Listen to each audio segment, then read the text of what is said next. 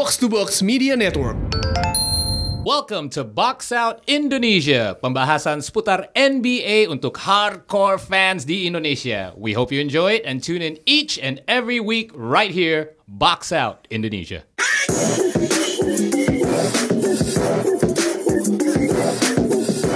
Happy Friday and welcome to Box Out Indonesia, the most valuable podcast. Oh, the most valuable basketball podcast in Indonesia. Most valuable itu subjektif ya, perdebatannya banyak. Um, seperti biasa dipandu gue host Raditya Alif, ditemani uh, orang baik Amar Gil. Yeah, what's up? Good to be back. Yo, and our stats master Tufail Muhammad. What up? Halo, halo, halo. Dan kalau di pembukaan lo mendengar suara yang familiar, that is the one and only P Double Professor Paul Palele. What up? I'm back. As chill as the Terminator. Uh, Paul, gini Paul, sebelum kita masuk ke pembahasan hari ini, gue banyak banget dapat pertanyaan Paul ke mana? Apakah Paul dibajak sama podcast sebelah? Karena sudah banyak tampering. Yes, tampering. Nah, nah, nah, Paul bisa diklarifikasi sel- selama tahun 2019 kok belum nongol di box out? Dikena denda ya tetangganya? Sebenarnya eh, ya mungkin banyak yang belum tahu juga ya. Ada emang sebagian dari pendengar box out yang ikutan di grup open discussion juga. Tapi untuk yang enggak, eh, gue sebenarnya dari Desember pindah rumah, pindahnya ke Depok. Dan untuk yang tahu rekaman podcast ini kan eh, bukan sembarangan gitu. We have an actual studio setup dan kita ketemuannya juga eh, certain day, certain night of each week dan eh, gue emang mulai ada komitmen setelah selain pindah sangat jauh, nganterin anak bolak-balik dan gue dan Rana juga ngalamin yang sama nih. Kita kehilangan sebuah ke- pekerjaan di sebuah TV Di Bingkai Kuningan. Korban layoff ya. Korban layoff ya. jadi jadi harus cari sesuap nasi lah istilahnya. Yoi. Jadi gue mulai kerjaan baru yang lumayan intensif training sih sejak Desember eh, tahun lalu sampai sekarang dan sekarang pun baru aja mulai kerjaannya. Untuk yang ngikutin eh, sosial media mungkin udah pernah lihat tapi nggak perlu dibahas di sini ya. Oke. Seputar olahraga juga tapi ya- Mantap. ya, intinya eh, it took up a lot of my time. Jadi gue eh, melakukan sebuah komitmen sekarang kalau emang gue bisa eh, visit sama tetangga, ya, ya emang situasinya beda ya sama tetangga, tetangga yang samperin gue karena itu sebuah podcast yang lebih mobile. Tapi kalau eh, gue akan eh, usaha untuk lebih sering. Pokoknya kita jangan kasih hukuman tiga tahun nggak boleh ngisi podcast. Iya. oh, ini nanti bakal kita bahas di segmen 3 tuh soal yang Oke, itu ya. siap. Oke, kita langsung masuk ke pokok pembahasan aja. Ingat gak sih guys, podcast paling pertama kita ngomong soal LeBron ke Lakers. Ingat banget. Iya, iya kan, Paul sama uh, Yes. Amar sama-sama, hmm ya kayaknya bisa lah nih um, LeBron Lakers ini masuk ke playoff gitu. But now setelah All Star break, we look at the standings di wilayah barat and they are one game di bawah 500, peringkat 10. Um, Amar, eh jangan Amar, Paul dulu lah, Paul udah lama banget gak main ke sini. What's going on di I- Los Angeles? I think everything is just according to plan. Karena ini uh, Magic Johnson selainnya dia emang uh, satu dua kali salah langkah, ini sebenarnya plan dia kan. Emang plan pertama yaitu draft Lonzo Ball. Lonzo Ball bukan bust. He's injured, he's injury prone dan saat ini sang, uh, justru menunjukkan seberapa penting dia untuk LA Lakers apalagi Defense-nya sisi turun defense. banget ya. Iya, di bawah Cleveland Cavaliers tanpa dia, tapi ta- eh, dengan ada dia, dia mereka itu top 12 defense-nya kalau nggak salah rankingnya. Jadi dengan uh, Plan A, oke, uh, draft Lonzo Ball. He's not a bust, he's often injured. Plan B, get LeBron James, sukses juga. Plan C ini kan sebenarnya off season musim ini. Jadi sebenarnya target mereka apa? Untuk masuk playoffs. Kenapa? Supaya pemain muda ini bisa dapat pengalaman di playoffs. Dan saat ini emang sedikit di bawah itu. At this point they're out of the playoff picture. Tapi kita pernah punya obrolan ini dari tahun-tahun sebelumnya sebelum kita bikin podcast ini juga sering ini dibahas berapa kali sih orang-orang bilang, "Hey man, this is the year LeBron gak masuk playoffs, man. This is the year dia nggak akan masuk final." Itu sering dibahas. Oke, gua nggak bilang dia masuk ke final, tapi kan targetnya emang masuk ke playoffs. Kalau seandainya eh, mereka bisa menang at least 9-10 games have a good stretch masih itu masih memungkinkan. Kalau seandainya mereka nggak masuk masuk ke playoffs, ya udah mereka di bawah target sedikit. Tapi tetap secara keseluruhan this big plan dengan Rob Pelinka sama Magic Johnson kan masih bisa tercapai di musim depan. Yang penting mereka bisa dapetin free agent yang cocok sama LeBron James dan gue nggak bilang itu Anthony Davis. They could be any of the other ones.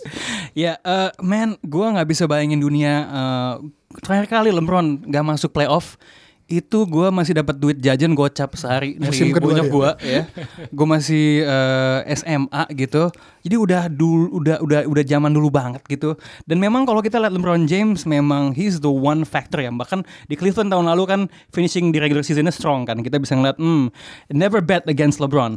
Tapi to fail Yep. sebagai stats master. Tadi Yes. gue lihat di 538 ya. Yep. proyeksi peluangnya Lakers masuk playoff now is at 22%. Ke depannya mereka ini uh, secara uh, fixture strength itu dianggap lebih susah daripada pesaing terdekat ya. Uh, lawan-lawannya lebih susah daripada lawan yang akan dihadapi Spurs sama Clippers. Can you see that happening? Lakers nggak masuk playoff. Eh, kalau secara personal sih gue nggak mau banget ya LeBron nggak masuk playoff. It's weird, isn't it? Aneh banget. Jadi dan gue juga pengen eh, namanya NBA playoffs tuh semua bintang tuh yang bagus-bagus tuh ada gitu.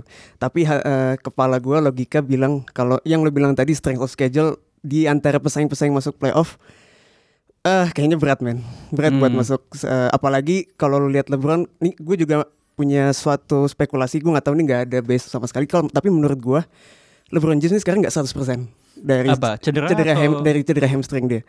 Dan kalau yang gue tahu juga eh, berdasarkan gue baca-baca, kalau si eh, cedera hamstring ini sifatnya tuh kayak nagging gitu, jadi nggak eh, nggak su- nggak susah untuk 100% pulih gitu. Groin, gitu. Eh. Groin, ya. Groin. Groin ya. Dan eh, mungkin bisa lihat contohnya Chris Paul pas dia playoff pas lawan eh, Spurs yang dia hit game winner di game 7 itu Mhm. di second round pun dia miss banyak waktu. Jadi kalau menurut gue sih recent struggles eh, beberapa faktor, cuma salah satunya sih kalau menurut gue LeBron belum 100%. Nah, ngomong-ngomong soal cederanya LeBron, Stephen Smith, uh, Stephen A. Smith, uh, gue lihat dia sempat menyebut biasa ranting kan dia kan ranting, wah LeBron nih gue tahu dia cedera, tapi seharusnya dia bisa lebih baik. Kalau lo sebagai LeBron stand nomor satu di podcast ini, lo, lo, lo ngeliatnya gimana? Maksudnya like, you know, how much of it is on LeBron's shoulder gitu loh. Kayak, Ya itu pasti men. Itu enggak gini. Kalau kalau pertanyaannya adalah seberapa besar ini eh, menjadi eh, isunya menjadi permasalahan di LeBron itu pasti karena nama besar dia. Apa pun yang terjadi akan diasosiasikan sama LeBron. Karena eh, nama nama dia udah terlalu besar. Jadi dan kalau kayak misalnya gini, kita, kita gue setuju tadi Tofel bilang faktor cedera juga menjadi salah satu yang paling penting karena mereka ada di posisi 4 sebelum LeBron cedera gitu benar. loh. ya, Dan dan sebenarnya kalau a- asumsi kan dia nggak bakal cedera, orang bilang, oh iya tapi kalaupun dia nggak cedera, mereka tetap bisa declining posisinya. Be- Beda, feelnya ketika lo abis cedera juga akan beda dan ketika lo dapat feel karena mereka waktu itu Paul sempat bilang keadaan di Lakers itu sebenarnya nggak diantisipasi secepat itu bagusnya kliknya Hmm, waktu itu yes. udah lumayan klik banget Ya. dengan permainan defense mereka yang yang udah membaik gitu loh dan offense mereka dan pace, pace mereka sangat tinggi dan permasalahan berikutnya menurut gua kan adanya scrutiny yang terjadi karena permasalahan trade yang waktu itu terjadi yang selalu diasosiasikan ke LeBron semenjak LeBron uh, di tahun 2010 pindah ke Miami selalu diasosiasikan bahwa LeBron adalah GM dia yang juga mengatur bagaimana pindahnya pemain dan lain-lain. Yang berikutnya adalah menurut gua LeBron sendiri tidak terlihat mungkin karena faktor faktor cederanya dan memang uh, conditioning dia yang belum balik. Ada ada laporan dari Brian Windhorst kalau dia sekarang beratnya 280 pound. Eh, yang yang belum kelihatan banget dia tuh udah udah udah udah udah enak lagi gitu loh gaya mainnya dan secara fisik bisa balik lagi secara prima. Tapi yang yang menjadi permasalahan berikutnya menurut gua gua secara objektif menilai LeBron salah banget in terms of leadership Kenapa salahnya gue nggak ngomongin di luar lapangan tapi gue ngomongin di lapangan. Body language yang selalu dia berikan ketika ada kesalahan pada saat defense, Yeah. yang bahkan defense-nya itu yang dilakukan salahnya oleh dia gitu loh. Body language dia yang menunjukkan bahwa eh lu mana lu kok nggak cover gitu loh. Jadi jadi menurut gue itu bukan cara memimpin anak-anak muda ini yang baik karena apa? Selalu selama ini kita bicarakan bahwa LeBron tidak pernah enjoy sebenarnya main sama anak muda. Dia selalu memilih teammate yang memang udah veteran atau memang sudah cukup berpengalaman. Kali ini baru pertama kali kita ngelihat LeBron main dengan pemain muda sebanyak ini dan pemain muda sebanyak ini belum tentu bisa dengan gaya permainan kayak itu. Mario Chalmers mungkin bisa lo marah-marahin dia ngikut-ngikut aja gitu loh. Norris Cole, Iya, lu, lu Norris kalau lu bisa lu juga bisa marahin J.R. Smith dan lain-lain karena karena mereka tahu lo gitu loh. Bukan gue bilang LeBron adalah leader yang buruk, tapi konteks dia untuk memimpin tim muda ini menurut gua nggak sesuai dan dia nggak belum menunjukkan bahwa dia sendiri juga mau mengubah permainannya defense dia jelek banget Jelek gitu banget. loh. Presentasi dia sangat menurun. Triple double yang dilakukan itu bukan triple double LeBron James menurut gua. Itu triple double-nya Russell Westbrook dengan presentasi uh, tembakan yang jelek seperti itu. Presentasi LeBron melakukan melakukan tembakan bisa misal- misalnya eh, 13 kali masuk dari 20 kali nembak itu LeBron yang gua tahu. Cuman dia dengan dengan efisiensi dia yang menurun dan gaya permainan dia yang sekarang kayak gitu body language yang ditunjukkan menurut gua ini juga ada faktor kesalahan dia secara objektif gitu loh Ya, Tough gua- love ya. Tough love doesn't work with kids. It works with Iya adults. iya iya kayak iya, makanya gue bilang orang sebandel J.R. Smith bisa berubah karena LeBron tapi itu nggak bisa semata-mata bisa diterapkan ke anak umur 19 tahun 20 tahun gitu loh Ya, lo kerasin malah turun gitu Iya. mentalnya kan. Ya, gue agak bingung soalnya eh, setuju sama yang lu bilang tadi. Secara defense, sebenarnya yang lucu ya, secara lo mungkin lo kan punya perspektif soal defensive efficiency ya. Itu naik, tapi kalau kita lihat eye test, kita lihat video. Kemarin lihat video di uh, blognya Memphis ya? Lakers. Eh, ya, eh, termasuk waktu lawan Memphis banyak banget loss, banyak banget backdoor yang lepas. Eh, actually, tapi di sisi yang sama, tadi lo ngomong soal leadership, dia kan juga kemarin sempat komen ya. eh, bilang kalau pemain yang lain tuh eh, apa harus lebih lock in dan dia ngepost di Instagramnya juga gimana eh, apa kan dia biasa kan sebelum playoff suka apa eh, Three- Zero dark zero dark Zero Dark Thirty activated. Iya. Kayak what's your take on that, Paul? The, It- the, the signals. Baru gue mau bahas. Is anyone gonna mention how this is not playoff LeBron? Kan dia bilang baru Yes. activated. Dengan setelah All Star break tersisa 25 game kalau kita hitung-hitung dia masuk ke final, ya udah itu playoff run. Berarti dia sudah mulai playoff runnya dari sekarang untuk masuk ke playoff kan. Tapi gue belum lihat playoff LeBron saat ini. Uh, balik ke poin lo tapi Mar itu sangat menarik yang Brian Windhorst bahas itu itu sebenarnya mungkin bukan karena injury-nya masih lingering tapi udah balik pulih pun dia badannya udah lebih berat. Jadinya apa yang kita lihat sebenarnya bukan karena injury-nya dia masih terasa, tapi fisik dia eh, otot dia misalnya atau twitch muscles-nya nggak cukup untuk handle beban seperti itu. Yes. Dia kayaknya eh, beratnya sama seperti eh, saat di Cleveland pertama kali setelah belum pas sebelum Yeah. cabut ya ke Ke- Miami. pas justru Atau- pada saat dia dianggap salah pada saat pertama ke Miami dia pertama kali ya kan? Dan tapi kalau itu penuh dengan lebih banyak otot. Yes. gini ya gue ya gue lumayan sering nge-gym lah sama Nah. teman-teman. Ya, workout freak test, itu scale timbangan itu nggak boleh terlalu banyak dipercaya. Justru eye test. Dan kalau gue lihat eye testnya apa ini zaman sekarang? Anak-anak sekarang pakai jersinya lebih ketat dia mau Yes. coba ikut-ikutan? Ah. atau emang badannya udah mulai melar nih? Dan Aha. itu lihat pantatnya agak ke belakang Yes, sedikit yes. cara dia jalan udah beda. So I think that injury um, 18-19 game whatever he missed I think that added weight yang dia sebenarnya saat ini susah untuk lepas eh, ilangin. Nah itu gue mau nanya nih, mumpung karena lo sekarang udah punya lebih di dunia fitness ya. Enggak, soalnya kan kalau kita lihat badannya LeBron nih, makin tua dia ngelakuin apa yang juga dilakuin sama atlet-atlet top uh, di bidang lain ya. Aduh. Semakin tua diet gitu kan, turun beratnya kan. Are we gonna go here because we're gonna say some things ya? Oh ya, untung ini podcast ya, nggak Nggak. apa-apa ya. Gue soalnya ada sebuah teori dan Gimana? ini sebenarnya bukan teori juga. I think a lot of people know uh, uh, these athletes use performance enhancing um, kind of whatever. OPDs. Um, one of them is human growth hormone. Uh, Hollywood uses it all the time. HGH. Kita lihat kenapa Wolverine, uh, Hugh Jackman bisa that Jacked. jacked. He's not shredded, he's not lean, he's jacked like muscle build. I, I started learning about human growth hormone ini gimana caranya. Ternyata bod- body kita memproduksiin itu, tapi nggak cukup untuk bisa uh, bangunin badan segitu uh, berotot, tapi segitu lean. Um, ini kenapa Arnold Schwarzenegger, Sylvester Stallone di umurnya mereka masih penuh dengan otot dan very lean. Nah, lo perhatiin deh, orang-orang ini semua yang gue bahas, termasuk Dwayne Wade, LeBron James. Kenapa mereka nggak pernah lep- nggak pernah di shave bersih lagi? Karena salah satu side effect itu rahang kita uh, melebar, mulai mulai lebih damn. ada lebih kotak.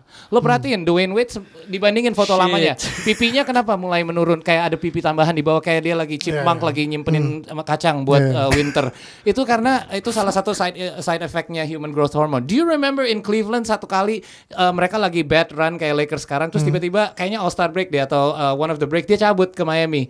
Itu sebenarnya Iya, iya, iya, dia iya, dia ke klinik Iya. lama dia yang dia dulu suka ke sana saat masih di Miami Hmm. untuk sebuah treatment lah dalam tanda kutip. Gue gak tahu treatment itu apa, tapi Hmm. asumsi gue itu semacam either human growth hormone or whatever it was because when he came back, he was he performed On at a top. fire. Beda lagi. Are you saying he's using drug enhancing like that? I'm I'm saying that a lot of I'm not I'm saying not just him. I think teori gue adalah banyak uh, atlet di NFL, di NBA yang ngelakuin ini dan human growth hormone is not illegal. It's not i- our body produces it. Jadi untuk lo ngetes, lo take human growth hormone. Ya kita semua ada human growth hormone. Itu susah untuk dites. It's not like steroids. It's not like anabolic steroids untuk lo bisa tes ini ada nggak di darah lo. Enggak, ini semua juga kita memproduksikan. Tapi ini ditingkatkan levelnya segitu tinggi di mana mereka bodinya bisa perform at a high peak level. Dan terbukti itu waktu di ke Miami itu dia ketemu dokter tapi dia check in di bawah nama yang uh, yang beda. Tapi Elias itu Ya, yang itu dulu ada- dia ada gunakan. Lo ingat kan? Ada report soal itu, I mean this is all true. And now I think it's basically his body is just showing the after effects of it. Hmm. Kayak lo nggak bisa kayak gitu terus-terusan. Dan salah satu efeknya yaitu extra weight. You get you get bulkier. You get you you still get big. Lo kalau latihan intens, lo akan berotot banget. Tapi Hmm. masalahnya dia cedera hampir 20 game. Nah di situlah mulai kenapa badannya berubah dan susah untuk dia. Mungkin dia harus ke Miami dulu lagi dua minggu.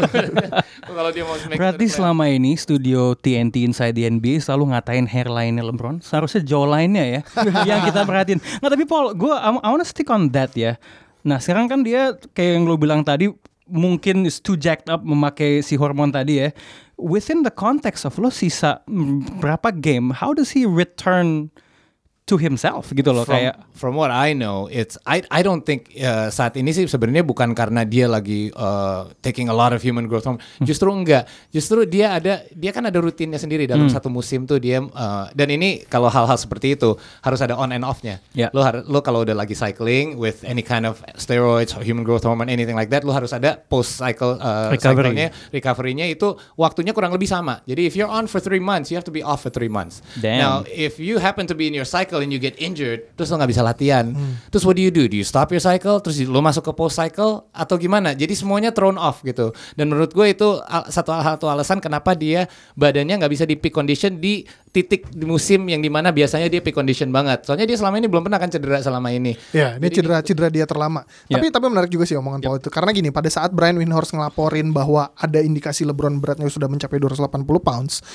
campnya LeBron itu kalau nggak salah sih yang ngomong tuh si eh, bukan Maverick Carter sih, si Rich Paul kalau nggak salah. Bener-bener defensif banget soal itu dan marah banget soal ngomongin itu gitu loh.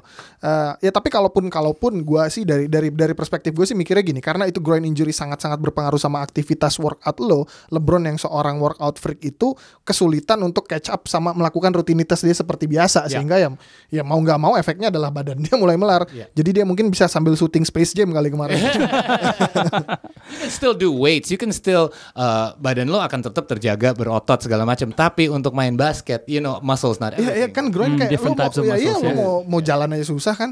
Oke, gue mau lebarin sedikit ya. Tapi di sisi lain yang menarik ya, eh, kalau misalnya mau di- mau mau dibilang, oh ini LeBron dengan supporting cast dia yang paling lemah. Beberapa pemain yang paling dikritisi eh, sejauh ini main sama LeBron, misalnya Brandon Ingram, uh, Kuz. eh, setelah All Star break itu statsnya justru eh, membaik. How do you see them eh, coexisting sama LeBron yang kondisinya kayak gini?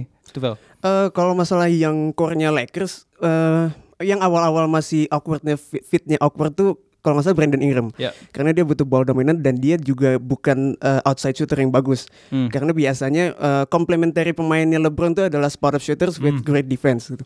Nah, tapi kalau gue mau highlight kalau sebenarnya yang core-nya si Lakers ini Kuzma, Ingram, Josh Hart ini mainnya eh, istilahnya udah bagus dan di atas ekspektasi. Justru Hmm. kalau menurut gue problemnya adalah veterans yang baru-baru ini Nah, yang yang namanya Rajon Rondo, no defense.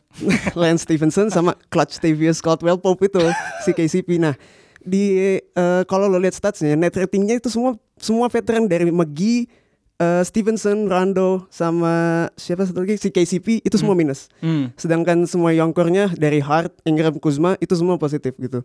Jadi kalau menurut gua eh, salah satu faktor ini struggles dari Lakers adalah eh, si veteran-veteran yang baru masuk ini nggak cocok mainnya sama si LeBron James gitu. Hmm. Satu lagi, mereka juga kurang produktivitas di posisi 5 kalau menurut gua. Oh ya, itu weakness yang selalu di highlight iya. ya. Di si JaVale McGee di awal musim Itulah mainnya gue benci kenapa Zubac dibuang. Nah, bener-bener banget.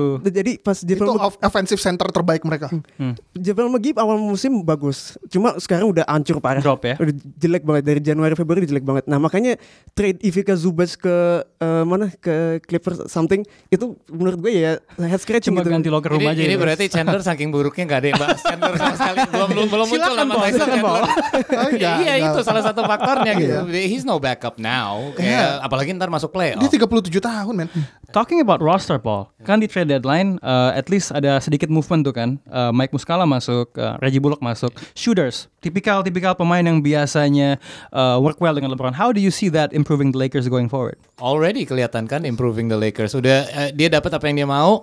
Tapi balik lagi gini deh, LeBron juga nggak ini sih sedikit keras kepala sih. Dia nggak mau eh, terlalu banyak adaptasi.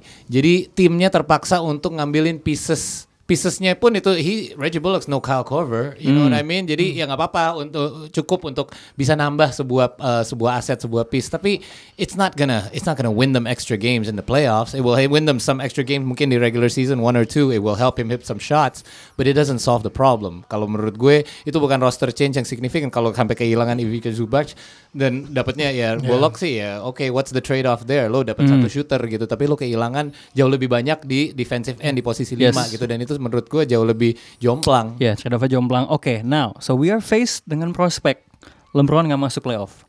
Mar, lo kan sering banget ngomong soal GOAT, ya kan mancing diskusi di grup. Yang gue pengen tahu kalau menurut lo dengan oke lah plan Magic ini Lakers, kalau LeBron nggak masuk playoff musim ini, how much does that hurt his legacy? Oke. Sebelum gue jawab ini sedikit aja gue tambahin tadi soal. Sebenarnya kita kalau ngomongin Lakers itu, kalau kita ngomongin statistik doang ya, lebih parah offense-nya daripada defense-nya. Benar. Secara offensive rating mereka peringkat 21, tapi di uh, defensive rating mereka justru peringkat 13. Yang sebenarnya justru lucunya kok offense-nya malah makin gawat gitu loh. Nah, Oke, anyway, apakah ini akan merusak legasinya LeBron? Menurut gua enggak. Karena menurut gua uh, legacy dia sudah established dan uh, karena dan kalau kita ngomongin legacy at the end of the day akan dibicarakan bukan sekarang tapi nanti pada saat dia sudah berakhir. Hmm. Karena kalau lo ngomonginnya sekarang akan tidak fair. Kalau lo mau ngomongin lebih detail, karena karena kayak misalnya kita sekarang nonton Magic Johnson, kita ngelihat highlights dia yang bagus-bagus, ngelihat baby hooknya dia, ngelihat yang lain-lain. Tapi kita perlu ingat dia pernah dinamain Tragic Johnson. Apakah itu merusak legacy dia? Enggak. Michael Jordan berapa kali dia gagal buat masuk ke playoff bahkan ada eh sorry di first round itu dia tiga kali gagal Ah, by uh, the di way, ada, playoff. ada yang ingat gak Jordan main di Wizards? Ya kan? Jordan Jordan di Wizards Semuanya sudah Siapa dilupakan. apakah apakah itu merusak legasi dia? Enggak. Kobe Bryant di tahun 2003 bahkan ada allegation dia melakukan pemerkosaan. Udah gitu dia juga berapa kali nggak masuk playoff di masa primanya dia. Kalau nggak salah 4 sampai apa 6 kali dia bahkan nggak masuk playoff di masa primanya dia. Apakah legasi dia rusak? Enggak. Malah Kobe Nistan kayaknya makin banyak jamaahnya. Jadi menurut gua estab- eh, menurut gua legasi dia sudah sudah established, sudah terbentuk dengan baik dan bukan tidak mungkin di akhir karirnya dia akan menjadi pemuncak scoring list atau paling tidak nomor 2 mungkin agak berat ngelewatin Karim tapi dia mungkin masih bisa ngelewatin Carmelo dan bukan gak mungkin juga dia bisa jadi satu-satunya orang yang triple double 30 ribu sekian poin uh, uh, to- torehannya 10 ribu sekian uh, rebound dan 10 ribu sekian assist Ya, jadi kemarin- itu nggak akan merusak sama sekali apalagi di generasi kita yang berikutnya nih a- anaknya gue lah anaknya Paul nanti mereka ngomongin anaknya Paul soalnya dari sekarang udah Oh, ngomong LeBron iya. James gitu loh anak gue juga kan pasti akan gue racunin dan mereka nanti pasti akan lihat highlightsnya justru akan lihat highlights LeBron ngeblok Iguodala LeBron ngelakuin dang di Yusuf Nurkic Bukan dia yang eh, ini ya eh, baper karena nggak dipasingin pas post up uh, Universe gitu Sama. kan itu highlights gak akan muncul Iya, lagi di masa depan. menurut gue legacy nggak akan rusak tapi itu kita selective memory tentang semua legenda sih Iya. bukan Yep. hanya. You're right. Ya anaknya Paul mah gue milik Giannis aja waktu top 10 mukanya langsung galak banget sih. mukanya langsung. Na- namanya susah soalnya dia belum bisa. LeBron James aja susah untuk dia. Ada sih saya LeBron LeBron James. LeBron James. LeBron James. Oke, kalau gue subjectively mungkin karena sekarang ya, gue gue belakangan tuh kayak ngerasa the magic of LeBron sebenarnya adalah bagaimana dia tuh bisa bawa tim yang katro gitu, nggak menang tapi at least tuh ada ada fighting chance-nya gitu loh, kayak dan dia punya switch on and off gitu Eh, Iya iya gitu loh. Kayak jadi yang membuat dia menarik buat gue dalam conversation sebagai GOAT pun adalah wah dia kayaknya bisa ngangkat sekumpulan Sampah. sampah gitu bisa bisa oke uh, Delonte head to head West. yes Delonte West dan kawan-kawan so me personally I would love to see him uh, masuk playoff to just retain that the idea kalau misalnya dia bisa bawa sekumpulan no name part timers untuk untuk ngelewatin hal yang seharusnya uh, nggak bisa dia capai Oke, sih gue gitu. gue gimana gimana gue dari kemarin emang penasaran pengen nanya kalian ini. Hmm. Eh, menurut kalian squad ini lebih bagus dari squad eh, Ca- Cavaliers musim lalu nggak? Yang sudah di trade, yang the Rodney Hood, Nance, that squad di Cavaliers dibandingkan squad ini sama Lakers. Menurut kalian gimana? Yang mana Fail yang dulu deh Eh, Sporting cast nih? Sporting Cast ya? Sporting cast tanpa LeBron. Eh, Sporting Cast kalau menurut gue Dua-duanya sampah. deh. Aduh, pilih yang mana ya? gue kalau kalau eh, put Go, kan go, in go. my head lah ya gue Yeah, gua yeah, harus yeah, memilih yeah. gue akan mengatakan Lakers ini lebih bagus Lebih bagus, right? Lakers ini I think bagus. potential wise ya cuman tim yang Cavs lebih seasoned aja Oke. Nggak kalau menurut gue sih Cavs tahun lalu cuma ke, ke, ke- ketolong mereka main di East sih. Jadi Nah, mereka yeah, bisa Oke, that also, tapi ya. sekarang lo, tam- lo tambahin faktor LeBron. Berarti lo setuju nggak LeBron ini 8 kali masuk final sebenarnya all this stuff itu karena dia di East. Kalau di West he wouldn't have been whatever. Enggak sih Enggak. I, I think so I think so Karena lo lihat tahun 2007 ketika dia masuk playoff itu East lagi gila-gilanya. Detroit Pistons yang dia kalahin tuh kayak gimana waktu itu Boston Celtics juga kuat. Jadi Eh, eh, Boston Celtic 2007 belum belum terbentuk memang yang itu. Cuman itu juga waktu itu udah udah udah lumayan kuat. On the way. Iya, you're Iya, right. iya. Udah on the jadi way. jadi jadi menurut gue sih eh, kita nggak kadang-kadang kita tuh under appreciate eh, East karena beberapa tim di West tuh gede banget kuat banget tapi di misalnya di empat ke atas gitu loh. Iya. Tapi di East itu juga rata Top gitu heavy, loh kekuatannya. Dan menurut gua kalau itu tadi pertanyaan Paul kan mana tim mana yang lebih bagus. Tapi kan yang bagus belum tentu yang paling match. Kayak gue pernah bilang di sini, potongan puzzle yang paling mahal belum tentu yang paling bagus. Kalau menurut gue dengan gaya permainan LeBron, kalau karena kita mau udah masukin nih faktor LeBronnya, tim yang kemarin lebih cocok dengan gaya permainan LeBron. Iya, iya. Pengen, So- pengen tahu aja sih pendapat kalian. nggak nggak cuman jadi Rana. Enggak ngasih pertanyaan. nggak ya nggak apa-apa Karena Cuma- openingnya loh. iya ke bawah ke bawah nih, ke bawah suasana. Nggak, cuman menurut gue Lakers musim depan akan menarik ya karena di satu sisi di, dicoba dikonstruk sedikit sedikit kayak kayak Cavaliers but if they get that second uh, if they get Anthony Davis then you're pairing LeBron sama mungkin kalau buat gua the best player he's ever played with gitu loh apa at, least in terms Yes, of uh, yes, potential setuju. gitu ya. So justru I want to see how that happens. Sayangnya that will happen musim depan. Wow, that is a lot of talking points. Cuma ngomongin LeBron, kita akan ngomongin Itu belum ngomongin Luke Walton. kita akan ngomong sedikit tentang reperkusi atlet eh, non NBA, atlet basket non NBA yang paling banyak dibahas sejak eh, LeBron dulu.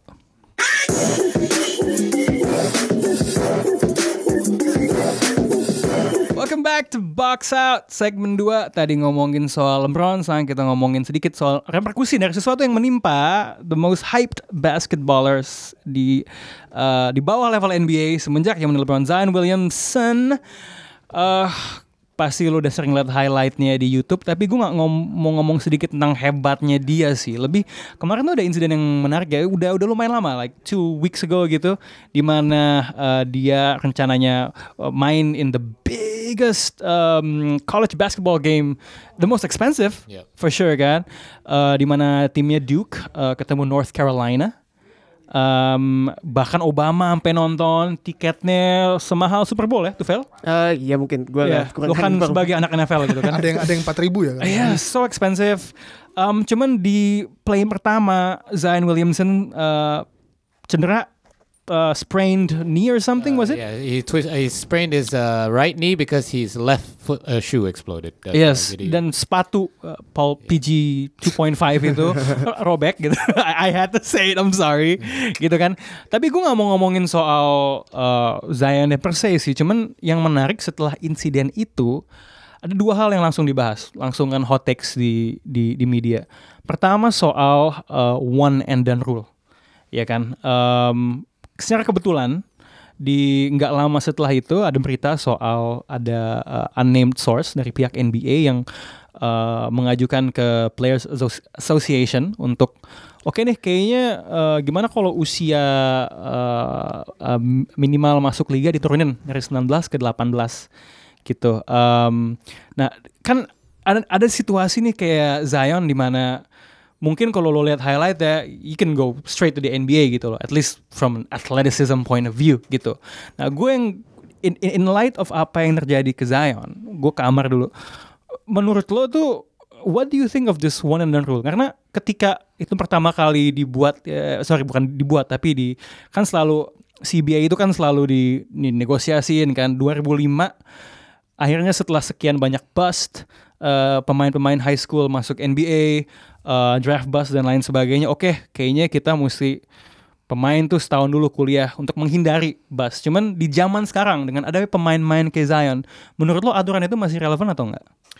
Eh, kita kalau misalnya bicara relevansi aturannya kan kita harus lihat konteks konteks, yang lainnya juga. Maksudnya kenapa kenapa one and done rule itu ada? Menurut gua nih, salah satunya adalah untuk membantu meningkatkan hype-nya NCAA kembali khususnya soal basketball karena jauh banget rating mereka dibanding college football misalnya gitu. Dan eh, kalau misalnya pemain karena kan kalau kalau asumsinya ada pemain yang dari SMA masuk ke NBA langsung, berarti itu pemain sangat bagus kan. Hmm. Dan pemain itu kalau misalnya bisa main di college meskipun satu tahun bisa cukup membantu lah, bisa cukup membantu menaikkan seperti yang kita lihat di Di Zion, Zion, ya. ya. Buktinya harga tiketnya juga jadi segitu gitu loh. Tapi eh, menurut gua sih eh, sekarang dengan dengan kondisi bahkan bahkan dari dulu kalau nggak salah itu se- eh, yang nomor 2 tuh tahun 75 yang masuk dari SMA langsung ke NBA itu ada Darrell Dawkins juga langsung dia dari SMA Hmm. Chocolate Thunder. Chocolate Thunder. Nah, eh, dan itu juga kejadian banyak juga di misalnya di tahun 95 ke atas mulai dari Kevin Garnett, Kobe Bryant, Tracy McGrady, LeBron, Kwame Brown dan lain-lain. Tapi banyak juga orang yang menganggap bahwa kenapa college basketball ini penting ini untuk membentuk kedewasaan dan eh, mental pemain-pemain ini untuk bertanding di liga yang memang lebih dianggap profesional dan gue setuju bahwa pendapat ada pendapat Doc Gottlieb dari eh, Fox Sport yang mengatakan bahwa college basketball is about the coach. Kalau kita bicara NBA, NBA itu nama pemainnya bisa lebih besar. Kalau college basketball is about the coach. Makanya diharapkan dari coach ini bisa membentuk pemain-pemain ini untuk siap berlaga di kompetisi yang lebih tinggi lagi.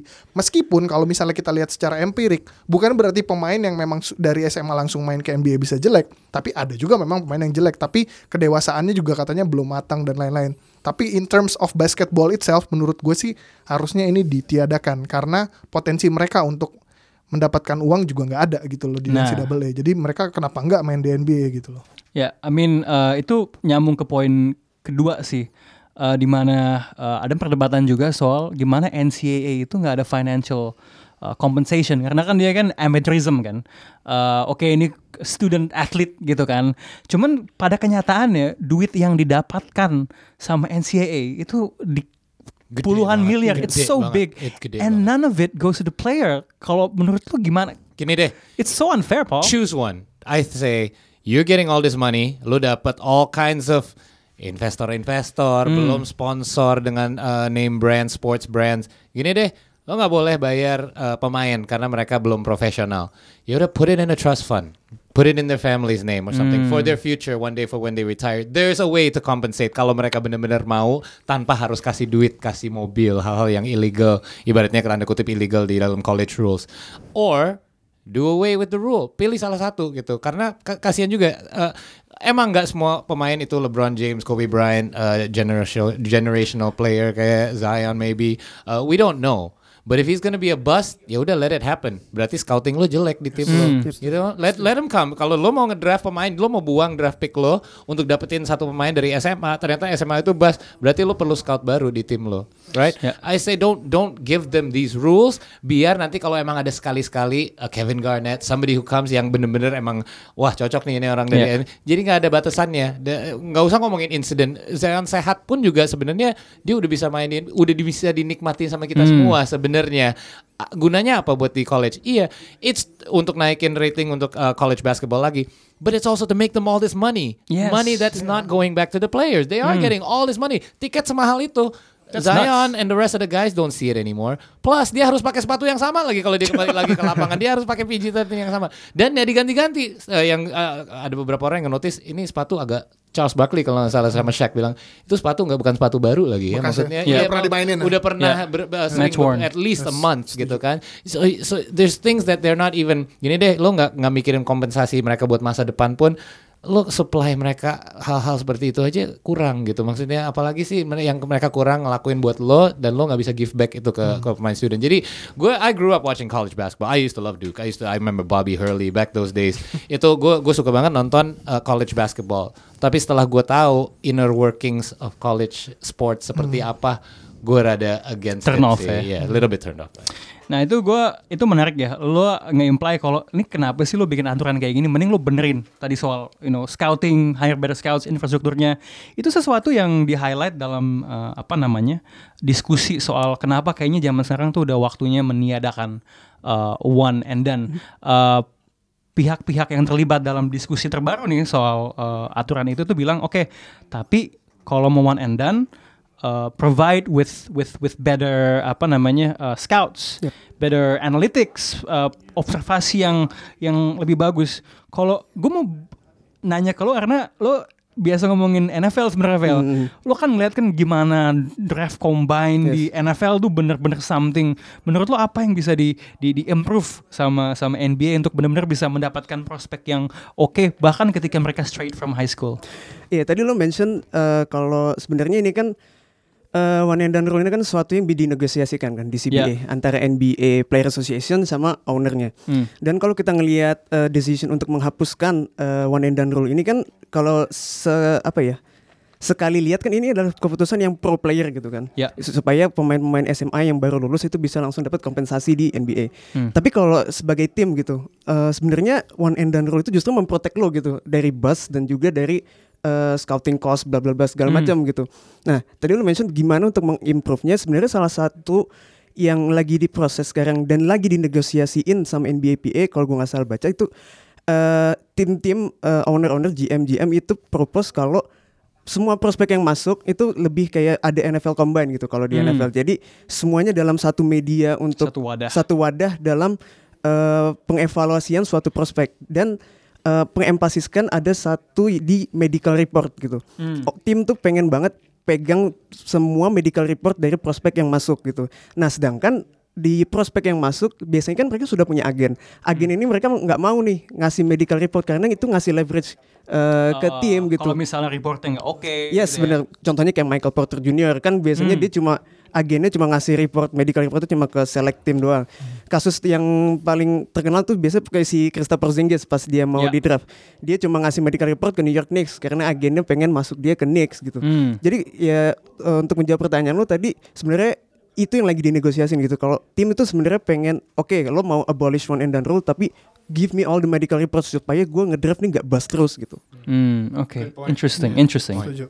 So anyway, uh, gue agak bingung mengembangkan diskusi ini sih. Tapi kayaknya we're on the same page dalam artian get away with the one and done, and there needs to be better financial compensation uh, buat uh, pemain yang berlaga di NCAA ya. Oke, that's all the time we have buat segmen 2. Segmen 3 cuman gue sama Amar doang karena topiknya agak sensitif. Dalam ya. Dalam So anyway, Professor Paul, thank you good for coming around. Good Yay, man. Yes. Stick around, mm, man. Alright, be Dan here. nanti gue ikut kelas burn 83 deh soalnya. Eh? oh, nyebut merah. Sure, brand dibahas. Alright, come on down, man. We'll box it out. Because I'm already so fat, so I need to lose weight like LeBron. Itu beneran box out loh tapi eh, ya. Itu beneran Real, box out. pakai legit boxing. Thank you to Fel. Nice Hey, insight, nice always good as to be here, man. always. Yep. Uh, see you di segmen 3.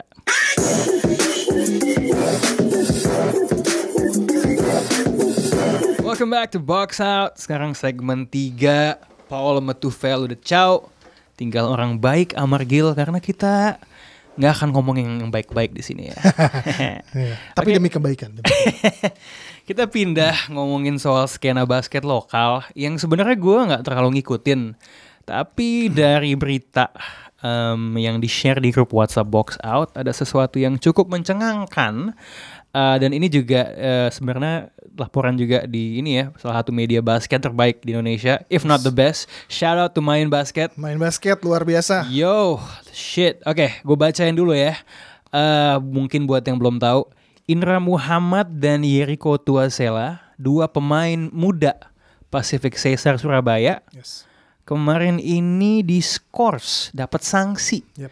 dari pihak klub dari Pacific tiga tahun, three freaking years, Wow. nggak boleh ikut kegiatan basket apa pun di Indonesia em, karena eh, tidak mengan eh, jadi dia nih ikut sebuah eh, event ya di eh, kayaknya basket SMA gitu mungkin Di Tulungagung. Tulung Agung cuma nongol tapi belum dapat izin dari pihak klub dan karena itu pihak klub bilang ini kalau berdasarkan peraturan kita oke kita udah bahas sama pelatih sama manajemen pokoknya ini dua pemain walaupun lumayan bagus dan bisa berharga di playoff yang bentar lagi mulai lagi.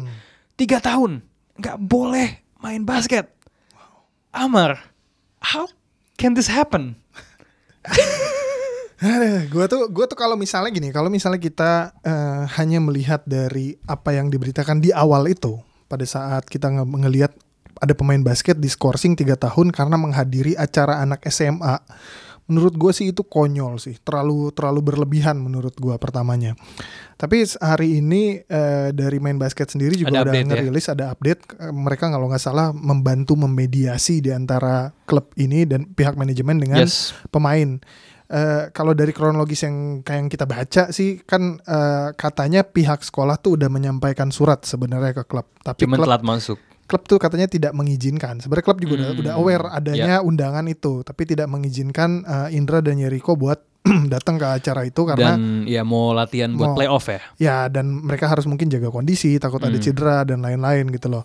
Tapi ini pemain tetap eh, pergi tanpa seizin klub untuk hadir di acara tersebut. Eh, menurut gue sih ya, eh, ini sih meskipun satu kasus ini eh, spesifik ngebahas soal itu, tapi menurut gue tuh ada ada ada skema yang lebih besar lagi yang sebenarnya harus mulai dicari resolusinya gimana caranya eh, untuk mem- memperoleh hasil terbaik di basket Indonesia. Menurut gue yang pertama adalah kita ngomongin soal anak-anak muda ini yang pengen jadi pemain basket profesional, tapi memang terkadang tidak dihadapkan sama pilihan yang terlalu baik karena mereka juga tidak punya kekuatan ataupun kekuasaan bahkan pengetahuan untuk mengetahui dan menganalisis kontrak-kontrak yang berhadapan sama mereka gitu loh. Karena kan kalau di sini kan dilihat violationnya adalah pelanggaran terhadap kontrak antara pemain tersebut dengan klub kan. ya Nah, di mungkin ada gue juga nggak ngeliat kontraknya. Mungkin ada klausul yang menyebutkan bahwa memang apabila melakukan hal tersebut maka akan disuspend. Tapi menurut gue ada agak lucunya adalah ketika klub itu memberikan surat itu kepada Perbasi untuk menghukum supaya tidak main di ajang mana pun. Menurut gue sih itu agak-agak aneh karena kecuali memang ada semacam statuta yang dikeluarkan oleh Perbasi yang memang dapat menjangkau bagaimana klub dapat menerapkan sanksi kepada pemain secara internal tapi terkena juga sanksi tersebut bisa diterapkan di perbasi. Jadi tergantung dari dari dari konstruksi kontraknya itu kayak gimana gitu. loh. Itu menarik buat gue dan mungkin lo sebagai lagi-lagi gue sebut orang hukum bisa mengeksplor ya. Em, nah ini yang menarik ya. Pihak klub bilang ini sesuai dengan aturan perbasi, nggak semena-mena. Hmm. Tapi dari laporan main basket juga, ketika mengkonfirmasi ke kepala bidang hukum eh, PP Perbasi George Dendeng, Hmm. Em, aturan saksi pemain tidak diatur Perbasi. Menurutnya Pacific memberi sanksi kepada kedua pemain atas dasar pertemuan internal. Namun klub secara hukum memang berhak untuk memberi saksi apabila sanksi apabila pemainnya melanggar uh, perjanjian. What is your take on that? Ya kalau gue lihat kan gini ya. Per- kalau ka- dengan dengan adanya perubahan eh, klub basket di Indonesia yang harus berbentuk sebagai perseorangan terbatas, maka dapat juga dianalogikan bahwa pemain-pemain ini adalah karyawan di perusahaan tersebut. Perusahaan tersebut running sebagai eh, apa namanya perusahaan yang bergerak di bidang olahraga basket dalam hal ini Yeah. gitu loh. Nah karyawan-karyawan ini di antaranya adalah pemain. Berarti kan ada semacam kontrak kerja di antara Yeah. di antara pemain tersebut. Berarti katakanlah ada pelanggaran kontrak kerja. Cuman menurut gue isunya, oke gue setuju kalau misalnya dibilang ada pelanggaran kontrak kerja, misalnya dia bisa memang di kontrak kerja itu memungkinkan untuk disanksi tiga tahun untuk nggak bisa bermain. Sebenarnya kalau kita ngeliat pakai kacamata kuda bisa aja dilakukan itu. Tapi kan kita harus lihat lagi ke belakang. Kenapa pemain-pemain ini sampai mau menandatangani kontrak seperti itu? Karena yang tadi gue bilang mereka nggak punya kemampuan, pengetahuan dan kekuasaan untuk menganalisis kontrak itu, untuk bilang paling nggak punya power untuk bilang bahwa gue nggak mau kontrak yang seperti ini. Dan mereka juga nggak dihadapkan pilihan kayak gue bisa bisa kalau gue nggak main di klub ini gue bisa main di liga lain atau di mana. Enggak, mereka cuman pengen jadi pemain basket. Nah pemain basketnya itu kurang lebih mereka tuh cuman punya pilihan satu gitu loh kalau di Indonesia sejauh ini. Mereka cuman bisa main di IBL. Klubnya pun ada beberapa dan ya mirisnya lagi mereka harus kehilangan kesempatan buat bermain di mana itu tujuan tujuan hidupnya mereka lah bisa dibilang untuk saat ini dengan usia muda seperti itu tujuan hidup mereka adalah main basket di liga profesional. Makanya menurut gua adalah uh, kekurangan di kita adalah gue nggak mau coba menyamakan sama NBA sih terlalu jauh tapi paling tidak menurut gua dengan dengan konteks bahwa badan hukum berbentuk perseorangan terbatas yang menjadi klub di Indonesia ini itu isinya karyawan-karyawan dan menurut gua karyawan-karyawan ini tuh harus punya satu Union. apa? union atau serikat yang bisa membackup satu sama lain. Katakanlah kalau misalnya ada serikat, ada perwakilan. Jadi setiap melakukan negosiasi kontrak dan lain-lain atau misalnya kalau di di di, di perusahaan peraturan perusahaan berarti ini peraturan klub. Nah, itu paling tidak ada pihak yang bisa menegosiasikan. Kalau misalnya kayak pemain-pemain ini gue yakin ini ujung-ujungnya kalau kita bilang bahasa hukum ini klausul baku. Kayak lo pergi ke bank, lo ngisi form di bank itu kan kalau di belakang lo ngeliat ada beberapa pasal. Terms and conditions. Terms and condition itu klausul baku yang tidak bisa lo negosiasikan ke bank. Nah, mereka juga dihadapkan situasi yang sama. Gimana kalau misalnya Hmm. mereka tuh tanda tangan kontrak ternyata dilarangnya 10 tahun atau seumur hidup buat main Nah. basket hanya karena mereka datang ke event anak sekolah. Entah enggak gue juga nggak tahu ngapain aka- apakah cuman sekedar meet and greet atau Hmm. memang ada coaching klinik. Tapi kan sebenarnya kalau kita kalau kita mikir takut bakal cedera atau apa eskalasinya apakah bakal sampai kayak gitu? Hmm. Menurut gue sih da- itu terlalu berat dan kita kita harus lihat juga motif pemain ini apa. Mungkin mencari pemasukan tambahan. Nah. Karena pemasukan mereka sebagai pemain basket di Indonesia juga nggak seberapa gitu loh. Jadi menurut gue sih eh, klub-klub Indonesia juga satu harus harus mulai memperhatikanlah hal-hal seperti ini. Kontrak juga jangan ya bahasa ekstrimnya jangan dibuat semena-mena gitu loh.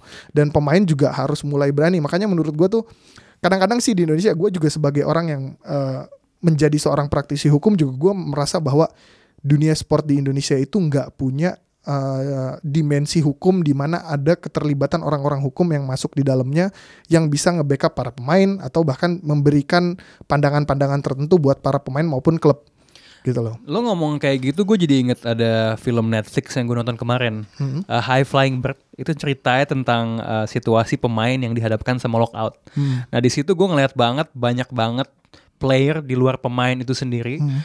Uh, yang mempengaruhi situasi negosiasi antara kalau dicerita itu kan antara pihak liga sama asosiasi pemain kan. Hmm. Nah di situ juga kelihatan banget ini pemain, apalagi kita mesti ingat mereka ini kan anak muda ya. Yes. Uh, dan mungkin karena memang menggantungkan hidupnya pada basket, Hmm. ya mungkin ya nggak punya pengetahuan hukum kayak lo misalnya gitu. Jadi ketika ya Dan gua- bahkan mungkin nggak baca pun. Nah betul. Nah gue aja kalau nginstall app aja gue hampir nggak pernah baca Yes. gitu kan terms Ah. and conditionsnya. Nah gue ngelihat di film itu menggambarkan betapa em, pentingnya seorang jangankan eh, konsultan hukum ya bahkan agen gitu loh dalam dalam melindungi eh, interest pemainnya sebagai kliennya dan juga melihat sebenarnya kontrak yang ditawarkan kayak apa dan lain sebagainya. Nah pertanyaan gue nih em, di sebuah industri yang setimpang itu ya eh, kekuasaan antara eh, pemainnya dan dan dan klubnya tadi eh, selain gini deh untuk bisa ada serikat biar bisa ada agen biar bisa ada konsultan hukum like what needs to give what Sebenarnya menurut sebenar- sebenarnya menurut gue hal seperti ini bisa jadi momentum. Pemain-pemain kayak kita ngelihat kemarin di di di, di Instagramnya kalau Daniel salah, Wenas ya? Daniel Wenas berusaha nge-backup, kita ngebela, kita ngebela. Maksud gue pemain-pemain basket ini juga harus bisa bersatu, jangan takut kehilangan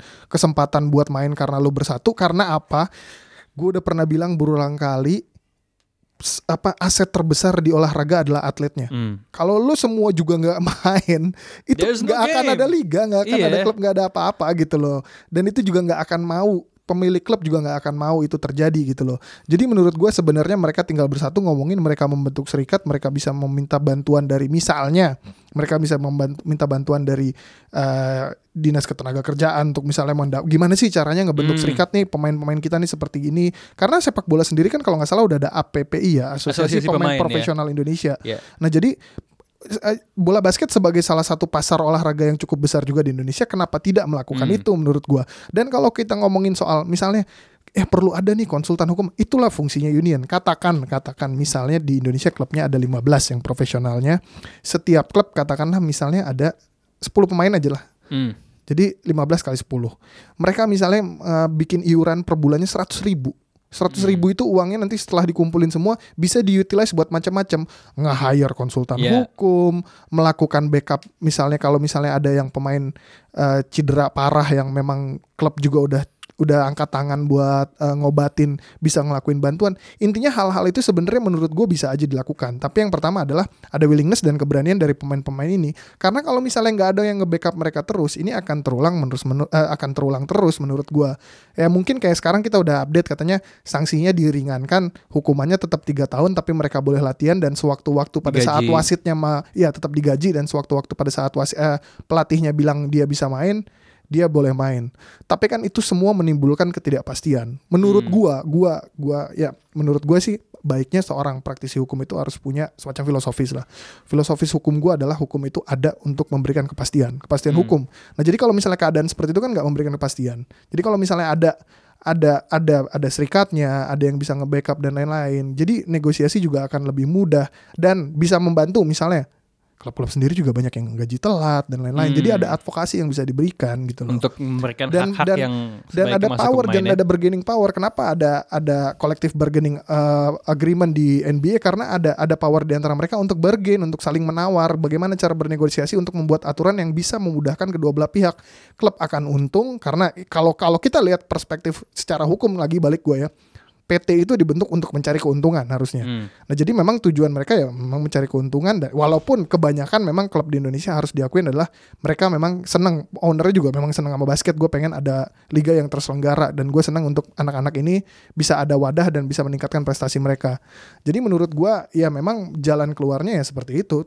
Tergantung ada willingness apa enggak sama keberanian gitu. Oke, pertanyaan selingan kira-kira firma eh, firm law firm Amargil bersedia Formal hukum gue bukan Amargil lah. apa apa apa ada ada gil ya kalau nggak salah kan Nggak ya?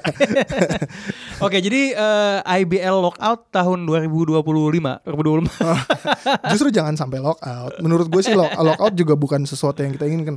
Kadang-kadang tuh, kadang-kadang tuh suka, gue tuh suka mikir bahwa banyak yang memperhatikan bahwa kalau ada serikat tuh malah jadi rempong dan lain-lain. Tergantung bagaimana serikat. Serikat ini kan gimana komunikasinya sama pihak pihak eh, dari misalnya asosiasi klubnya lah misalnya Ya. gitu.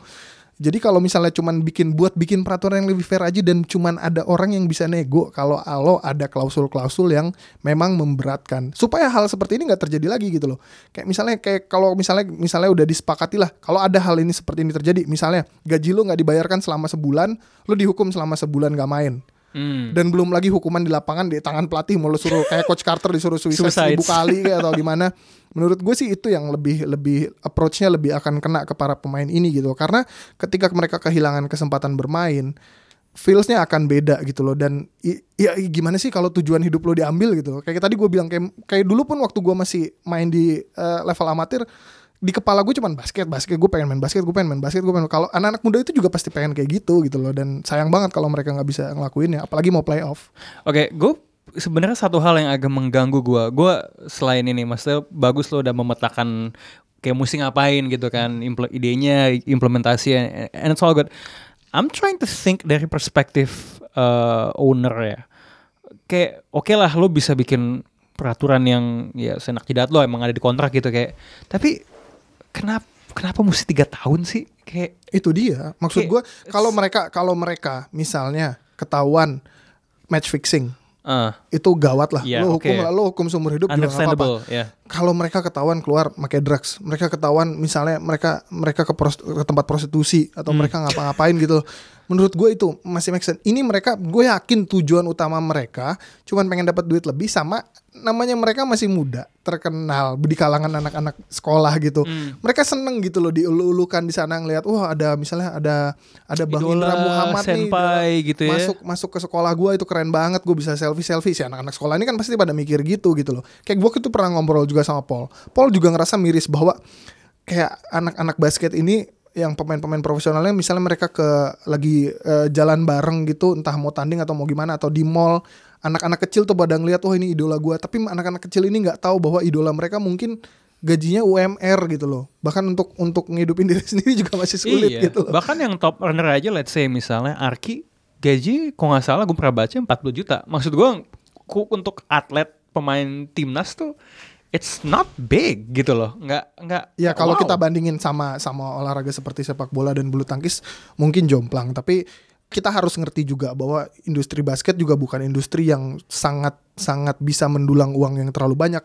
Kalau dari perspektif itu gue sangat menyetujui itu. Emang nggak bakal bisa lah pemain basket digaji gede-gede banget gitu loh. Kecuali bener-bener industri kita sampai bisa se-booming itu, bisa ada hak siar yang harganya mahal, sponsor yang lebih banyak. Cuman setidaknya yang di bawah tuh juga Cuman- layak juga. Iya, cuman setidaknya paling tidak satu jangan telat gitu loh.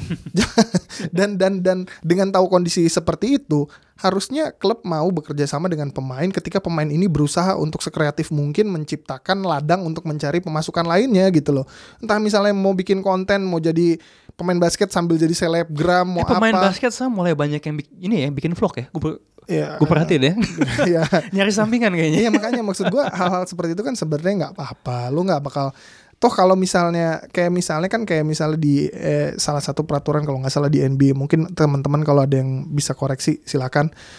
Kayak misalnya lu lu lu cedera di luar lapangan basket di luar aktivitas basket klub itu nggak nggak nggak ngurusin lu gitu loh. Ibaratnya insurance lo nggak akan keluar lo nggak akan di cover dan lain-lain. Itu kan itu kan bisa jadi toh punishmentnya akan diderita sama si, si anak sendiri. Kayak katakanlah katakanlah mereka kalau klubnya bilang gue takut karena pemain ini cedera efeknya sama-sama aja dengan lo hukum tiga tahun mereka juga nggak bisa main di playoff gitu loh. Iya, malah sebenarnya dihukum kalau kayak gitu. kalaupun mau bikin kalau mau bikin efek jerak juga nggak kayak gitu. Punishment seperti itu nggak bikin Nah, efek jerak juga. Itu yang agak mengganggu gua malah punishment, soalnya punishment seperti itu menurut gua akan menimbulkan perlawanan justru. Harusnya makanya mereka tuh bakal gue kayak ngebayangin oke let's say dia kepleset gitu ya. Hmm. entah kenapa kayaknya separah-parahnya cederanya. Ini ini hypothetical ya. Hmm. apa pun bisa bisa terjadi pastinya gitu. Cuma kayak ya maksud kalau gua kalaupun dia cedera di situ kayak nggak mungkin hampir tiga tahun gitu loh kayak, iya, hmm, iya dan dan dia dan dan itu bukan lagi main tarkam. Kalau lagi Iya. main tarkam gue setuju. Oke, ngerti, gue ya. setuju hukum. Walaupun Hmm. tiga tahun menurut gue lebay. hmm. Kalau misalnya dia main tarkam kayak gitu-gitu oke lah. mem- mem- Ini cuma kayak kayak, kayak, tim- gua kan tim lo gitu kan. Ya maksud gue kan deket juga sama Dodo.